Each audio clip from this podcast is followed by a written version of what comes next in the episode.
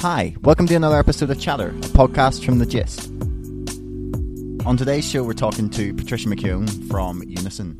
So ever since I started the show, I've been wanting to get someone on to try and explain the privatisation of the NHS. It's something that I don't think a lot of people even realise is happening, or maybe don't realise the extent to which it's happening. And since it's such a complicated issue, I wanted to get someone who really understands the situation and what's been going on over the past couple of decades to really get a grasp on exactly how the NHS is being privatised and essentially the ultimate goal of people who are attempting to privatise it. If you enjoy the show, you can share it on Facebook, Twitter, Instagram, Carrier Pigeon, Telegram. Today's episode is sponsored by Beer 52. They're the UK's largest craft beer club. They deliver a monthly selection of craft beer, along with a copy of their magazine, Ferment. It's expertly selected, small batch beers delivered right to your door. And if you want £10 off your first order, you can follow the description in the link below. That's £10 off your first order from Beer 52 by following the link in the description. I'll not go on anymore. I'll let Patricia McKeown do the talking.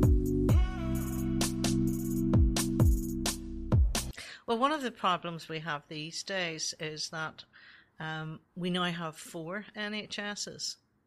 When I first started in the job, it was one giant NHS, excellent institution. Obviously, has to evolve over time. All those service delivery mechanisms have to change and develop. I don't think it was really foreseen that with the emergence of political devolution, we would end up with effectively four health services. So when you hear things about the health service in the media these days, it tends to be the health service in England they're talking about. And when you hear the UK government making commitments, it's usually commitments to the English health service. So while there may have been an injection of more resources, say, during the Blair period, that didn't necessarily transfer across to Northern Ireland, because what we get is a finite sum of money, and with that money, our government has to make decisions on resource allocation, where they will spend it, whether or not that will be about properly supporting the health service. Well, if we're going to talk about sort of our own funding of the Department of Health, do you want to talk a little bit about the cuts that you're currently fighting? Well, smoke and mirrors going on for a very long time. If you listen to the media, if you listen to the TV, the radio, or you read the press, you would think that since devolution, we have been making health a special case and injecting more money into it. That has never been true. First of all, we've got a combined health and social services system here in Northern Ireland that was unique. Some parts of the health service in England, Scotland, and Wales are moving that direction. But our part of the health service that is resource intensive, well, it all is, but resource intensive is the part in the community. And that's been the grossly underfunded part of it for many decades. But when they did comparisons between the average health spend per person in Northern Ireland and the same health spend per person in England, Scotland or Wales, they never disaggregated. They counted the social services end in. And we looked as though we were spending more money than anybody else. Only in recent years did they finally separate the cost of the two parts of the system. And guess what? We turned out to be spending less money in Northern Ireland on both parts of it than they were in the rest of the UK. In addition to that, we've gone through nearly a decade of year-on-year cuts in the health budget, which were outrageously presented to the general public as ring-fencing and protection. But actually, they were cuts that amounted to about 6% per annum. And that builds up. That builds up and it manifests itself in all sorts of ways.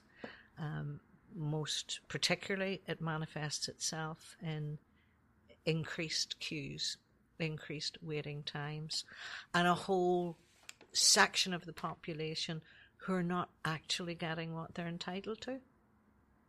mental health services 40% underfunded compared with their comparators in Britain. Britain's not exactly well funded, and they're not well funded. Exactly, they're not well funded.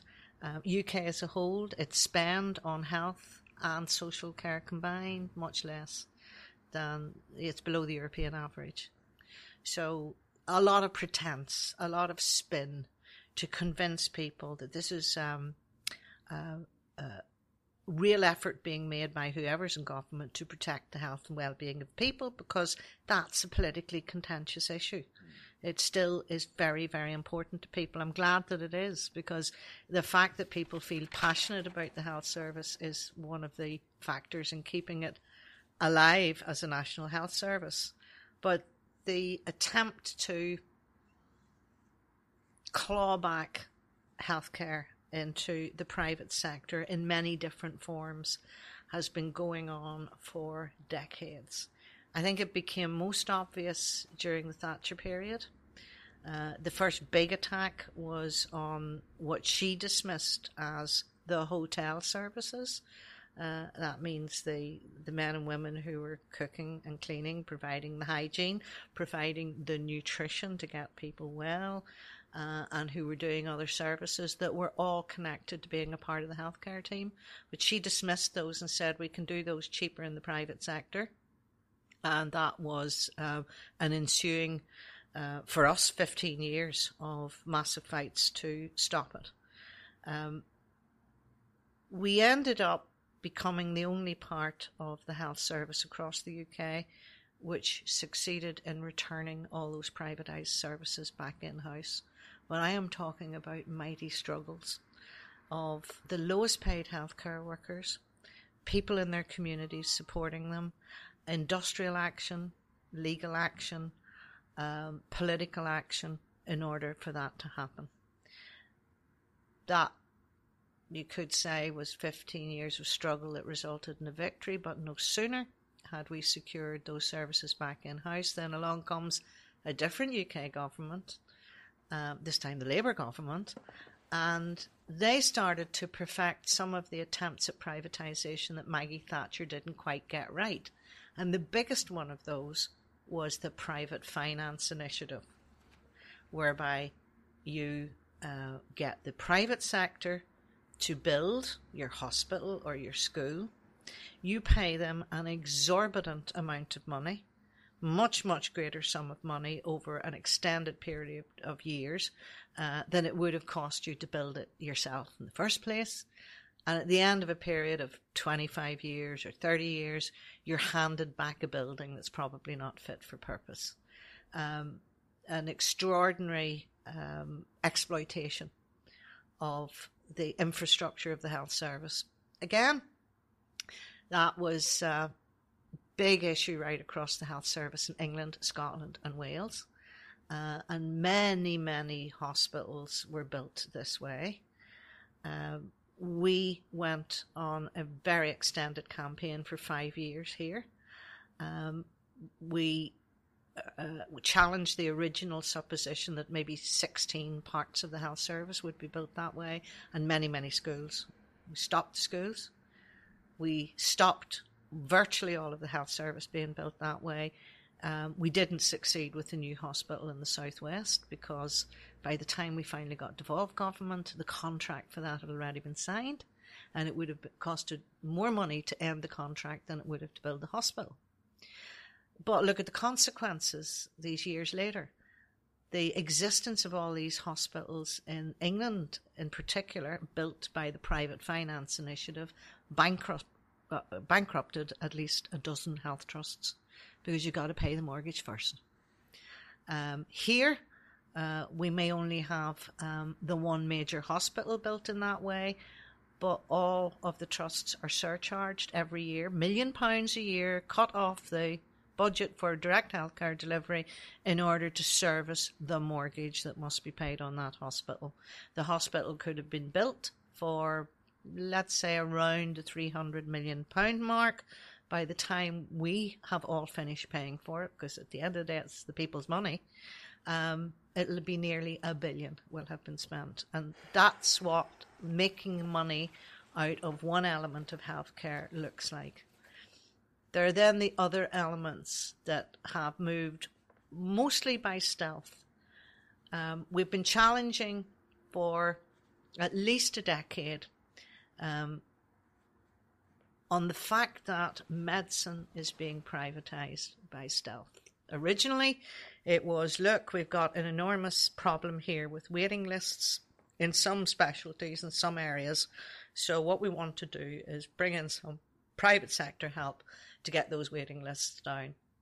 But in fact, when we started digging deeper, we realised that many of the people who were delivering these services were actually in control of supply and demand. Not all doctors, not all consultants, but some key people who went off and set up their own private healthcare company. And when you're in control of supply and demand, and you also have an NHS contract, and you also have just set up your own company, there's mega bucks to be made. Now, I'm sorry, but I consider that making any profit from the healthcare of the people is quite obscene. Next element of privatisation happened, again, by stealth. We all know that the demography is changing. Mostly by virtue of having a wonderful NHS for so long, people are living longer. And therefore, healthcare and social care becomes even more important than it was in the past. That has been privatised. When I first came to work for the union, home helps in Northern Ireland were completely ununionised 30 years ago. Not only were they ununionised, they were badly exploited. Home care workers in Belfast earned more money than home care workers west of the Bann. They didn't have entitlement to paid sick pay or paid holidays. They worked Christmas Day and every other statutory holiday for no additional payment. They were very badly treated, but they also were incredibly generous about going the extra mile for the clients they looked after. So a home help might be allocated to a client for, say, 30 minutes. But actually, along with her would be her husband would repaper the house. She'd take home the laundry and do it. She'd provide additional food. All of those wonderful things happen without recognition or reward. When we started to unionise home helps, first of all, we got them the basic justice of paid holidays and annually paid holidays and statutory sick day or statutory days and sickness and things like that. But then we started to make the argument that these women, because they were all women, were being grossly undervalued in terms of the amount of pay, the level of pay, because it was just regarded as women's work. So it took us another few years to get that recognised, and home helps jumped up the pay scales and became decently paid, decent occupation. We then started agitating for real training and for proper regulation. The response of the system to according rights to that large group of women, at the time there were about 10,000 of them, was by stealth to start putting the care services, the clients, into the private sector. And that's where we are today.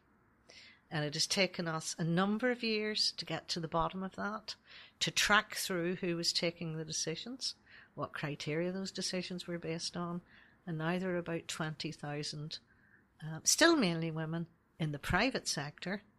And today, most of them earn on or below the minimum wage. They are on zero-hours contracts. They are exploited by many anti-trade union employers. It is the rare home care provider who actually recognises the union and starts to do business with us. On the whole, we're having to make complaints about both standards of care and standards of treatment of the workforce to the people who are actually paying for the service, the health system, and challenging them to do the right thing. We're also putting a great deal of effort and resource into unionising the people who work in the private home care sector. And there's great resistance to that, because every time you secure rights and what looks like a victory, somebody in the system will find a way of circumventing that. So there's another major part of privatisation. And then into the health service itself comes one of the most worrying developments. There's a lot of stress. There's a lot of frustration inside the system. You can understand that. There's a great deal of understaffing. Understaffing at all levels, but you see it probably most acutely, in the ward. You see it out in the community. Not enough nurses, not enough district nurses. You see it in the medical profession. We haven't got X amount of this type of doctor or that type of doctor. And people start to walk. Some people have walked away to other countries and they're a great loss to us. But some people have done a very different kind of exit. They've only partially left. They still work on NHS contracts, but they signed up with private agencies. The private agencies make multi-million pound profits out of the health service by selling back the services of the health service's own staff for a much greater hourly rate. So if I'm a nurse and I earn X amount per hour in the health service, and I can triple or quadruple that by signing on to an agency and coming back into work, then that's the choice I'm taking. But that's the wrong choice, because individuals don't have the right to privatise the health service themselves. We understand all of the frustrations, and we think that everybody's been badly done by with a pay cap that should never have happened. That's what's undermined confidence of people coming to work in the health service. It's what forces people to go to other places and other countries to get the jobs. But also it has opened up this whole new world of bogus self-employment. And as long as the health service is prepared to offer money that will give a locum doctor £1,000 an hour, then there will be people who will say, I want the £1,000 an hour, and I'll take that rather than work inside the system. There's the whole world of GPs. The world of GP practices is changing. When the health service was first created, we really survived because the doctors came in from the Commonwealth countries. The doctors came from India and Pakistan, and they came from the Caribbean. And many of them went into GP practices, and it was wonderful because it meant that there was the rolling out of this new start of universal health cover. But it was recognised about 20-odd years ago that the whole cohort were going to retire at the same time. And you had to encourage new doctors to come into the system. And the GP side of it, all of it is very intense and very pressured. But I think the GP side of it particularly so. And many people see the big monies to be made in becoming a specialist, becoming a consultant, becoming a surgeon or whatever, and the generalism and almost the drudgery of being a GP is a whole different story. So it maybe was seen as the less desirable end of the medical profession. But even that's changing, because today we have many more young women coming in to the system as doctors, and those young women, childbearing age, they're going to have their families. Do they necessarily want to run a business? It might be a much better proposition if they were directly employed by the health service, who did all that side of the business for them. And we have been arguing that with the health system and successive ministers, and ironically, I think a wee bit of attention was being paid to that at the point at which our government recently collapsed. But these are the kind of things that need looked at. And then we're told that because of these different pressures, They cannot get enough doctors. That's why we have to close wards, close hospitals, shut the doors of A&E departments, etc., etc. And we have said, well, you know, if the health service was given such an extraordinary boost at its inception by doctors from other places, why don't we go looking for doctors in other places? And one of the places we've pointed to very seriously is Cuba, which has an extraordinary health service and a reputation for training doctors to send around the world. As the one place our health service has not yet looked. We're still pushing that one. And then, and again, in the changing world we live in, the union's been running English classes for migrant workers for quite a few years, and in recent times we opened those classes to refugees and asylum seekers because there's very little else going for them. And I have to tell you, in the last couple of years we have had somewhere between 25 and 30 doctors on our general English courses and our specialist English courses. And they're not allowed to work because they are asylum seekers. And if the health service was serious about dealing with the crisis that it faces, this is one way, they might just put some pressure on the UK government to start relaxing the rules. And not just the doctors who are coming through Unison's doors in order to undertake the English classes. How many more are out there? So I don't believe it when I'm told there are not enough doctors to run the system. And I don't believe it when I'm told there is no alternative but to go to the private companies that have been set up by some doctors in order to deal with waiting times and waiting lists. And all of that, as you can see, is a progressive set of privatisation moves in terms of the health service. A health service that is still an excellent one, but is reeling with the underfunding and the consistent attacks on it. Well, you touched on quite a lot of things there. I wanted to start by asking you whether, because obviously post-2010, when David Cameron and the Conservatives essentially, he got the keys, there's been a lot written and a lot talked about the sort of reorganisation they did alongside several management consultancy firms in order to restructure the NHS and essentially, to a lot of people, corporatise it and reorganise the management structure in a way that is very disconnected to the nurses and what's going on the ground. And in a way, I feel that has frustrated the people who have worked in the service in the National Health Service for 30 or 40 years, the absolute veterans of it, who,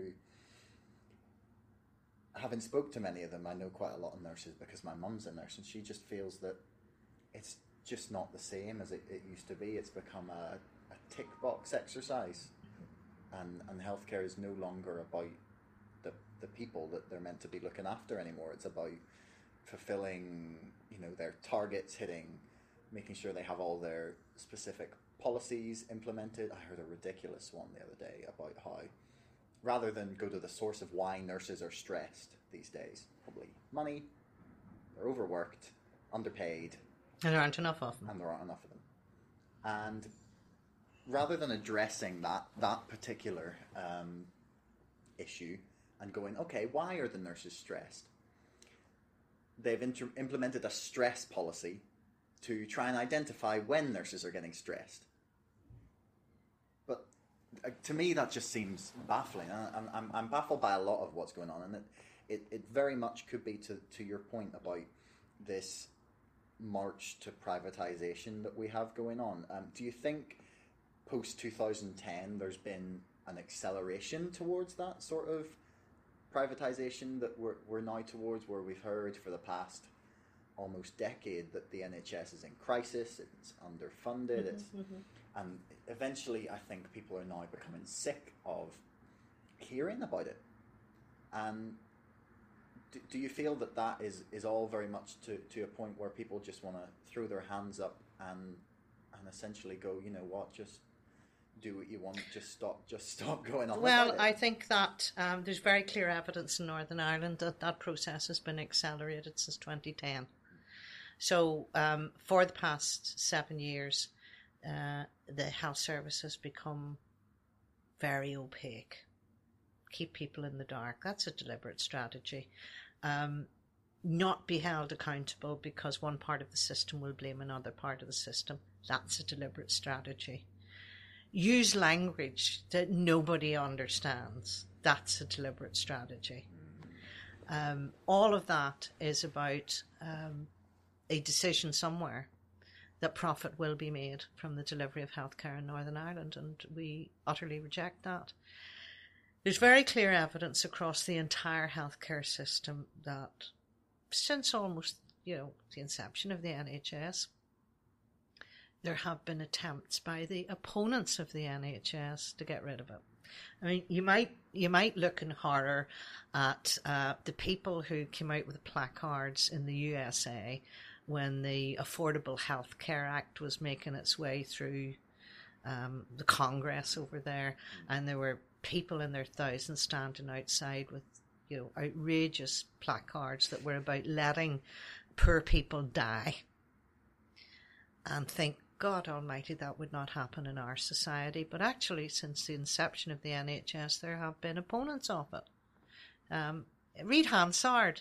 Read the Hansard reports on the Northern Ireland government's response to the NHS, which was established a year later here, and see the opposition to this idea that you would create a decent society by treating your people decently and giving them the right, the absolutely fundamental human right to healthcare. There are plenty of people, unfortunately, in positions of power who feel that way. There are plenty of people in positions of power who either make money from the delivery of private health and social care or seek to make money from it. And there is a lack of transparency as to, what vested interests are at play when decisions are taken. So one strategy is to keep the NHS in a constant state of review. And while it's in a constant state of review, you get a constant state of disorganisation. To continually reorganise it so that eventually people do not know where they fit into the system. And I think that's that's what I hear from the majority of our members at the minute. I do not know where I am in this system. I don't know who takes these decisions. I want somebody to listen to me. I have ideas about how we might do this better. I've spent 15 years developing partnerships inside the health service in Northern Ireland to demonstrate that when you do business together as the union, the workforce and the health employer, you can improve the delivery of healthcare. You can have much better healthcare, and at the same time, you can improve the condition of the workers themselves who are delivering it. And we've got a mountain of evidence to prove that that's true. But we're trying to do that inside a system where we're also firefighting, trying to stop the worst excesses of the cuts, trying to protect our people, trying to protect the services themselves. Very, very difficult.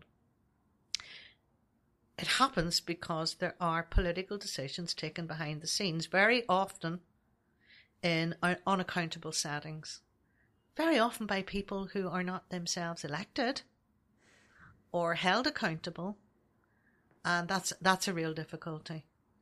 The system has got the wrong balance. There are far too many people administering the system as opposed to directly delivering. And that's not to say that the administration of the system is not vital. It is. If I go to a hospital or go to see my GP, I like to think somebody will have my medical records and it'll be the right name and the right person. All of that is really, really important stuff. But it's been deliberately constructed in recent years to make it as unworkable as possible.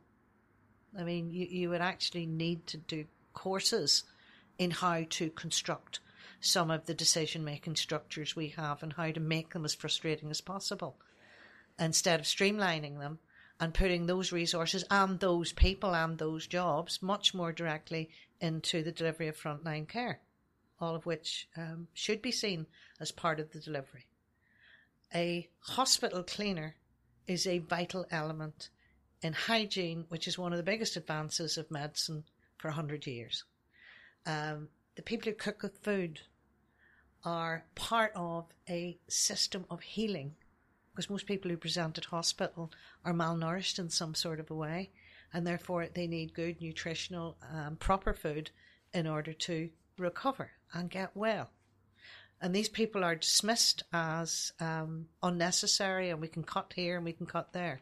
And again, same thing with many of the people on the frontline reception or the medical records people or the medical secretaries who are going to be the people who are making sure you move through the system as smoothly as you can.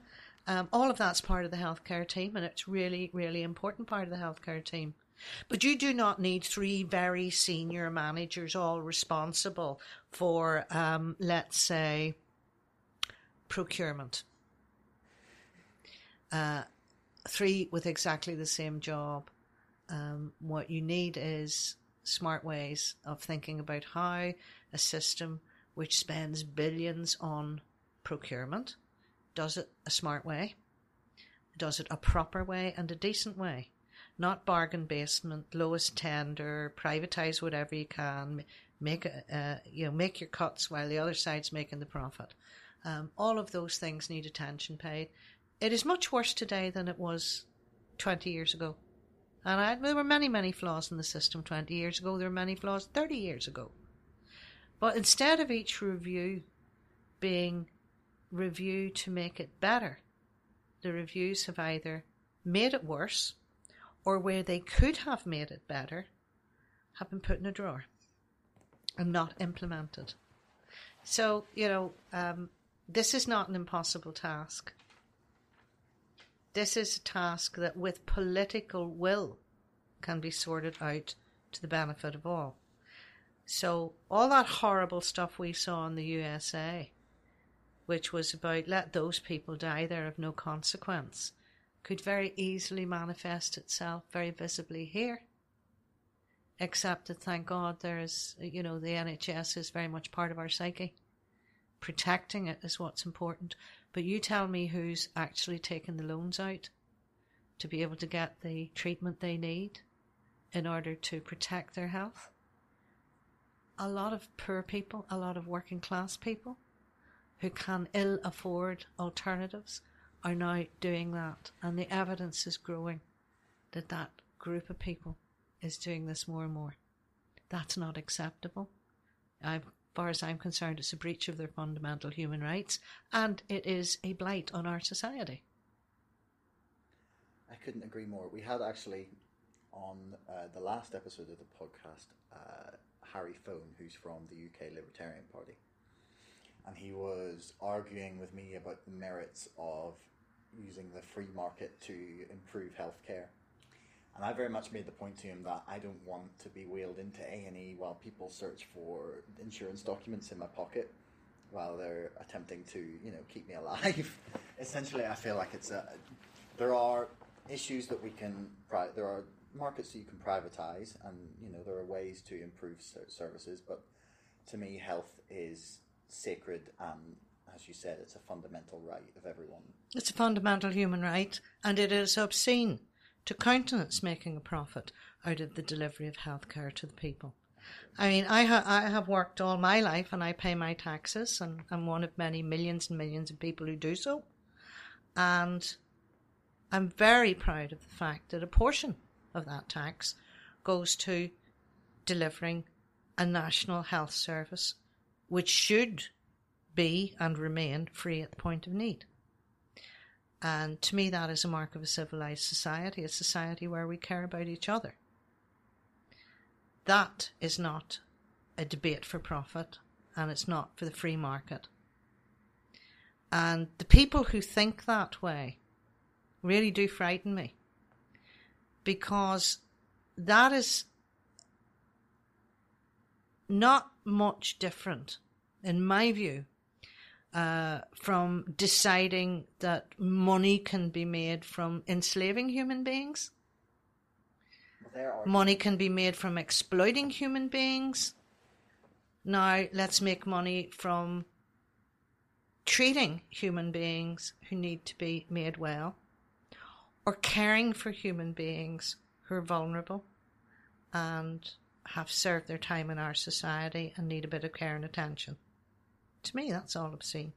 It's all part of the same thing. I couldn't agree more.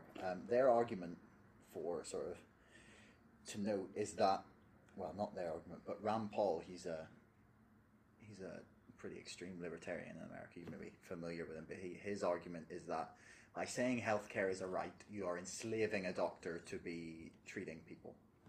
Now, I personally think that's a ridiculous statement, but anyway, you kind of talked there about the constant state of review that the NHS is in and that the Department of Health is in Northern Ireland. So in Northern Ireland, the Maurice Hayes report, the Compton report, the Donaldson review, and now the Bengoa report that have all come out in the past since 2000.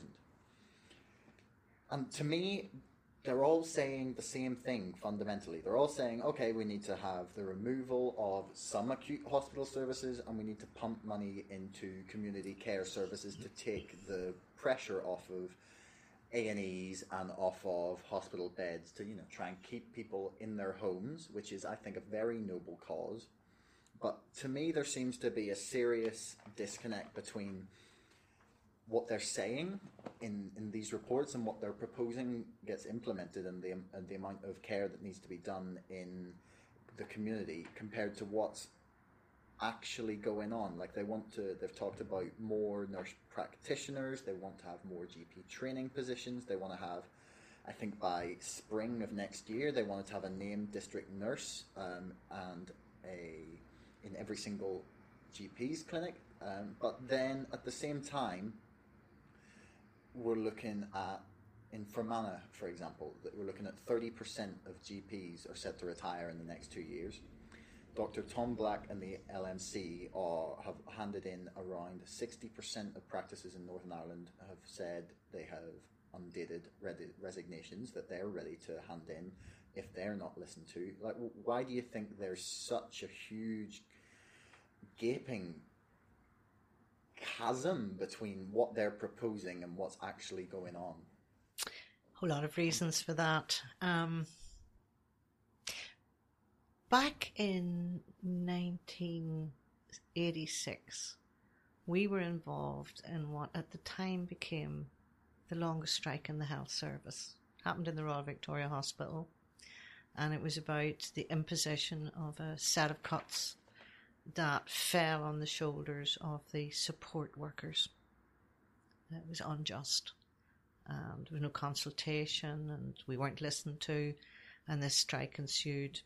There was a peace deal involved at the end of it. But it also led to an inquiry, and we insisted that the people who conducted the inquiry would have to come from outside these shores, because one of the problems with our healthcare system is the too much vested interest, and there are far too many people with conflicts of interest that never surface. So we got that. Sir John Wood, who was the person who created the whole Whitney negotiating system and was the chair of ACAS, he chaired it, and we had an employer from the health system in England, and we had a leading trade unionist from the TUC. And essentially that inquiry found that we were justified because as a public service union, we had a duty to speak out on behalf of our members and protect them. But we also had a duty to speak out on behalf of the public we served, and we were doing both. It also found that we had the right to be consulted and influence decisions before they were taken, not be told about it after the event. And that became very much a mantra by which we lived. You know, we've got an important role in this, listen to what we have to say. Interestingly, the one group of people who gave evidence against us having those rights, aside from the health system itself, was the BMA, who argued that outside of doctors, the rest of us didn't have the right to be consulted. And that was very disappointing back then, that they should take that view, but the review itself found that they had already got a privileged position. They were inside the room. whereas the rest of the workers and the unions were trying to get inside the room to have sensible conversations about how these things should be handled. So to a very large extent, that privileged position of being inside the room still applies to doctors. I have been willing to work with the BMA over the years, and I'd like to see more of that happening. I would like to see far more of their own people speak up, and to speak up not just about themselves, but about the rest of the system and what's happening to the patients and the clients and the rest of the healthcare team, the rest of the workforce. I'd like to see much more of that, because these are very powerful and influential people. But I'd also like to see them speak up about those in their own ranks who are controlling that supply and demand and moving into the delivery of private sector medicine. Now, there are an awful lot of decent clinicians in Northern Ireland who object to the way in which this is evolving. But I need people to raise their heads above the parapets. Why do the cleaners have to do it? Why do the nurses have to do it? Is it not time that people in more privileged positions did it? And will they do it collectively? And then we'd start to see a bit more justice. And we'd start to see a system which is quite contemptuous. Maybe start to pay attention.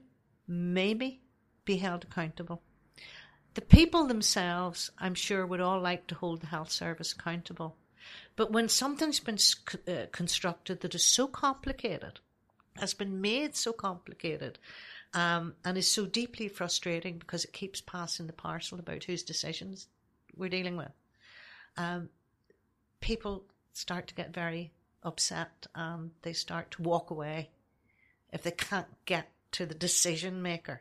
So getting to the decision maker is really important. There are health workers right across the system who, if listened to, would find much better ways of delivering more with the resources that are there at the minute. We've proven that time and again. If they would do it collaboratively across all of the groups, not just leave it to the support workers or leave it to the nurses. Let's include the doctors in this too. Let's do it collectively. There would be a different response. And as we have said recently to the trusts, if they would do it with us, if the actual decision makers at that level would stand together with the workforce and with the unions and say to governments, this won't do, then we would get a better response. We might get the resources we need and we might get smarter reviews. Not all the reviews were about the same thing over the last 18 years.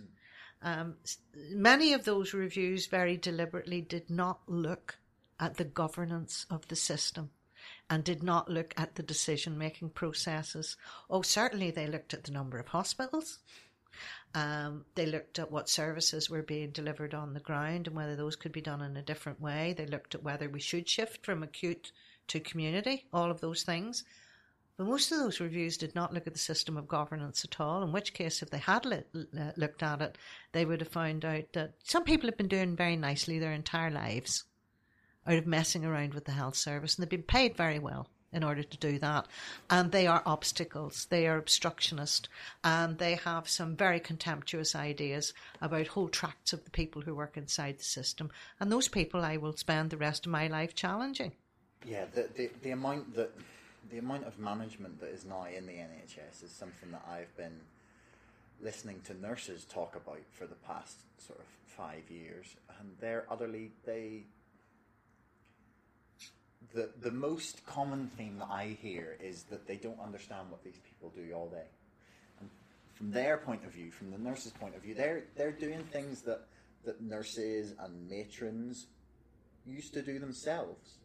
They used to organise on a more, maybe even ward-by-ward basis and figure out how care was going to be delivered in that respect. And I think that's a serious issue in looking to... One of the things we did a long time ago as a union, a little experiment that worked very well for a period of time, was we convinced one of the hospitals to start running sessions, like lunchtime sessions, and have different parts of the healthcare team come along and talk to everybody else about what it is they did for a living. Mm. So we had the consultants doing it. We had the junior doctors doing it. We had managers doing it. We had nurses doing it. We had support workers doing it. And that was a great illumination, because that was about communication and starting to understand where people fitted in the system. Today, that would be a very difficult task because of the level of reorganisation that's gone on, particularly over the last 15 years. Many people inside the system cannot themselves explain where they are in it and why they are in it. And again, that has been deliberate. So it might look as though you've got whole tracts of people who don't do anything for a living. That is not true. But you have many, many people who do not understand where they fit into the system and whether or not they have any real power or decision-making ability. And that's where all the frustrations break up. A system as big as the NHS has to have superb communication mechanisms, and ours doesn't have, and it could have. And mostly it's about people talking to each other. It's about not working on a ward for 20 years, say you're the porter attached to that ward, and nobody knows your name. Not acceptable. It's about the doctors who come in and out every day, and they don't notice that somebody's cleaning the ward and they don't know that person's name. All of these things, decent human common courtesies, treating people with respect, all of that would make a difference. But most importantly, understanding what role people have to play in the system. And when you start to understand what role people have to play in the system, then you can start taking smart decisions about whether that role should be changed or something better should be introduced that would make the system work better. None of the reviews have been about that. So there's a great deal of protectionism exercised by the very people who are themselves in control of the reviews. Yeah, it's a difficult system to change. There's two questions I want to ask you sort of as we get towards the end of our time.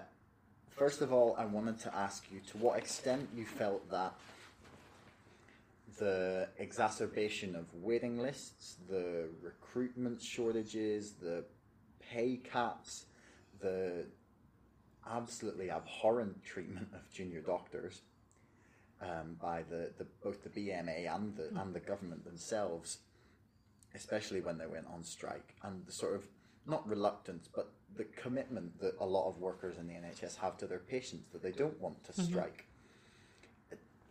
To what extent do you think all that plays into this idea of stretching the service until breaking point? Do you think it's all being made as a conscious decision, or do you think some of it is as a result of circumstance and just... Some is conscious decision. I am absolutely sure that behind the scenes, and I keep saying behind the scenes because some faceless, unaccountable people take big decisions, that behind the scenes, the drive towards private medicine and privatisation of the service is real and is rooted in some arcane decision-making process that one day we may find out about. Much of the rest of it, I think, is the cumulative effect of literally years of reorganisation. Some of it completely senseless. Why do we need health trusts? Completely undermining people's confidence and just getting on with the job.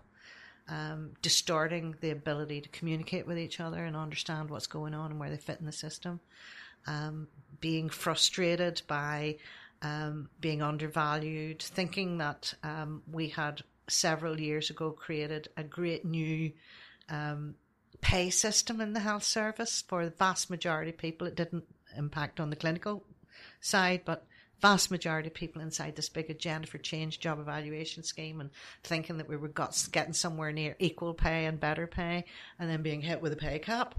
And therefore the majority of people working in the health service and in other parts of society worse off than they were 10 years ago, having to do more with less income and take an awful lot more pressure. Breaking point for a lot of people. I have seen very good people at all levels leave the system. I've seen people break down inside the system. Nobody should go to work to cry.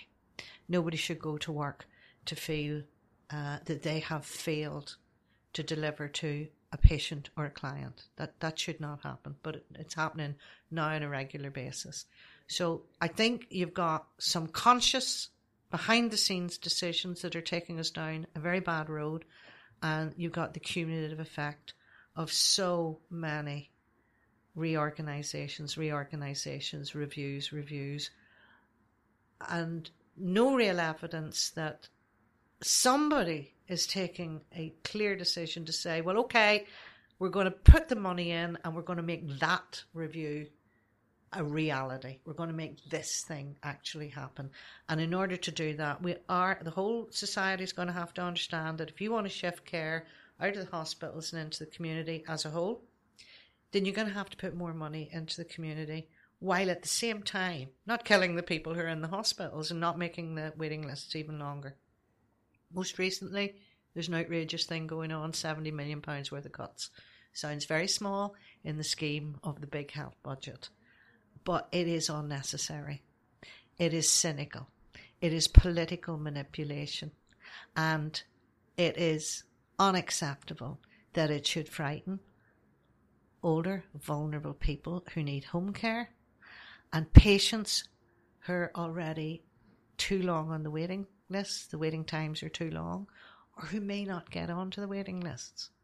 And that doesn't need to happen, because there are one or two things going on here.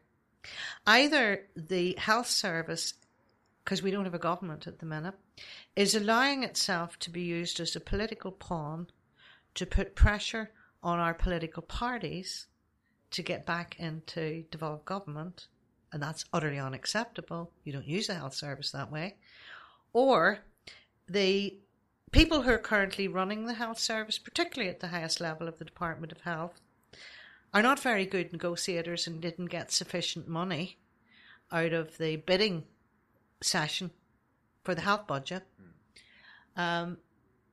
My understanding is they're 80-odd million short on what they need to just stay steady state for the coming year, and they've sent 70 million of that to the five of the six trusts to produce as cuts.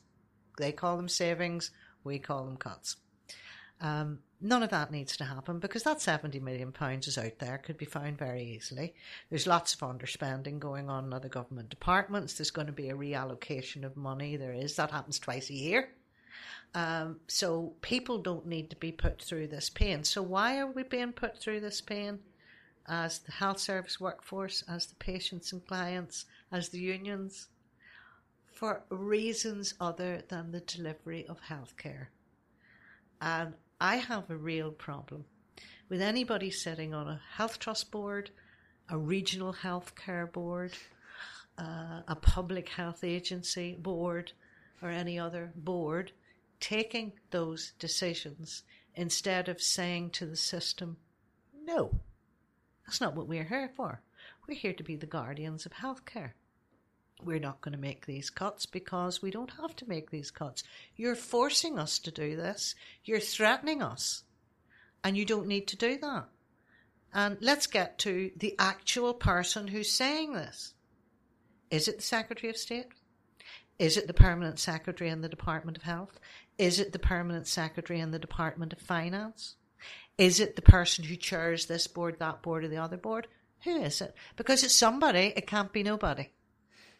So somebody's doing it and they don't need to do it. And that's about using healthcare as a political football. We hear that cliche all the time. But healthcare should be, because it's a fundamental human right, governed inside a human rights framework and an equality framework. And the decisions that are taken should be done on that basis. And if it was done on that basis, nobody would dare suggest that an older person who currently needs a home care worker will not get one, or that a patient who is in distress and on the waiting list will now just have to wait longer. Yeah, that's never an acceptable outcome in my mind and in all the minds of a lot of other people as well, actually. Something that did give me some hope for the future of the NHS was that at the most recent election there in Britain, that the NHS consistently polled as the most important thing to people. Above Brexit, above the economy, above everything. So that gave me some hope that we're not fighting a losing battle and trying to keep it together. But just to wrap up, I wanted to ask you two questions. First is easy. It's what do you think of Jeremy Hunt? And the second one is, if you were given free rein, essentially, to maybe implement like a 3-point or a 5-point plan, just to say, like, what would you address first in trying to bring the NHS back to where it should be? Well, first of all, I don't think of Jeremy Hunt at all, because he is the English Health Secretary. It's nothing to do with us. Well, but he has a lot of influence in the way that the NHS is. Well, that's the NHS in England. I'm telling you, this is what has happened to the NHS over time, right? So I don't think of him at all. I know what he has done inside he and his predecessors have done inside the English health system, which has brought it to an extraordinary place. I mean, you're just talking about billions and billions of pounds worth of cuts inside that health system. There's a different health secretary in Scotland, there's a different one in Wales, and we haven't got one at all, right? So I really don't. He does not, other than as collectively Unison is the largest public sector union in the UK, and we know who these ministers are. It's not somebody we would do business with, nor do we want to do business with direct rule. You know, we want our own government back again. Just looked as though we were about to get somewhere, ironically. It was looking as though we were going to get some smart collective decision making from the outgoing executive. There was a fresh approach from the new minister, and as the fates would have it, just as though it looked as though it was going to move somewhere, the whole thing collapsed. But there's a reason the whole thing collapsed that we have been talking about for 10 years now. You simply cannot go through, particularly since 2010, you cannot go through pretending that all is well and that we have a functioning government if the gap between rich and poor in Northern Ireland is getting wider, if child poverty is growing, if health inequalities are growing, and if the people who need support most are dying prematurely and their life expectancy has been limited, instead of all of the things that were promised in the peace agreement, which was that would all get better. So you can't go through pretending that's not happening. So, I live without a government for as long as it takes for our politicians to get their heads around what is really required of them, which is to get together and deliver on the best for all of the people, and they would need to be doing that by subscribing to genuine equality and human rights frameworks. And the fact that that hasn't happened effectively since the Good Friday Agreement, but real regression has taken place over the last 10 years, that should disturb us all, because it is mostly the poorest and the working class people in this society are feeling the brunt of it. And that's not the deal. We have the most millionaires, I think, per person in any area of the UK, and yet we're still one of the poorest. Yeah, and the gap is absolutely enormous, so, that needs to happen. What will we do? What are the three things? I've just described the first one, a genuine signing up to healthcare delivery through an equality and human rights framework. And that means that you've got to always decisions about who gets what will have to be made. But that's life. But you really do need to start by applying the principle of objective need and saying that the people who need it most need to get it first. Health is something in terms of fundamental human right that requires you to deliver absolute rights. I don't want to die. I need an emergency system. Progressive rights, We'd like to develop and expand the healthcare system, and that'll take place over time, and that will improve people's health outcomes, and they will have better, you know, life expectancy, etc. So, yeah, it's about the quality, and it's about saying that there's some things that are absolute and there's some things that we will all work together in society to get to. In order to work together, we've got to resource it. So resourcing it, it might be the biggest part of the Northern Ireland budget, but that's what it should be. What is wrong with that? And also, it might be the biggest part, but the spending isn't sufficient on international standards. And it isn't always about give me more. Genuinely treating the workforce with respect, all sections of the workforce, and understanding that if you listen to many of the ideas coming from the workforce, you will deliver a much more effective and efficient healthcare system. In order to do that, you do not have to increase the bureaucracy of the system to set up 10 new listening mechanisms. You look at the resources you've got and you work out what's the best way of doing this. These are essentials. Essentials. The different parts of the system also need to talk to each other. So why are there queues and people on trolleys and all of that? There are different reasons for it, but some of the reasons could be eliminated tomorrow morning. Do we have a proper system for discharging people? If a doctor tells you at 10 o'clock in the morning that you can go home, but you need to have your medication, can you get your medication within 10 minutes instead of using that bed up until 5 o'clock in the afternoon because somebody else is on a trolley downstairs? Ordinary things like that. The people who work in the health service are really smart about. They see it every day, and their frustration is, who do I need to talk to get this put right? So those are things that need to be sorted out. Do we need to cause constant hysteria in local communities by putting the cuts and closure proposals in front of the proposals to redesign and develop something new? No, we don't. So if a decision to change the way in which we deliver healthcare means that we won't be doing it in that place over there anymore, we'll be doing it in this way, and here's what's going to happen. We're going to run the two things side by side, and you're going to be able to test whether what we're going to introduce is better than what we're going to close. That's not the way we do things. Here's how we do in the health service. We're closing that. Oh, look, you're all out in the street. You're unreasonable people. That's constantly been the approach. Get people out onto the streets, make them mad, make them angry, instead of saying, there are new ways of doing things, we are listening to what you have to say, and we're going to show you, we're going to demonstrate this by doing some joint running, and then you'll see which is the better. The thing we loved about the Cuban health system, which is why we convinced the person who later became the health minister, Jim Wells, to go to Cuba, alongside Sue Ramsey, who at the time was the chair of the Assembly Health Committee. The time we convinced them to go, big international health conference in Cuba, we wanted them to see the system. And we talked to the Cubans about making special access for our two politicians, and they got that access. And what they saw was a system that has major GP coverage across a population of over 12 million people. The GPs are specialists. So they're constantly training and retraining in the specialism of being a general practitioner. You only go to hospital if you absolutely need to go to hospital. And there's two tiers of those. One tier we might call the general hospital tier, and you need some kind of procedure, it's going to happen there.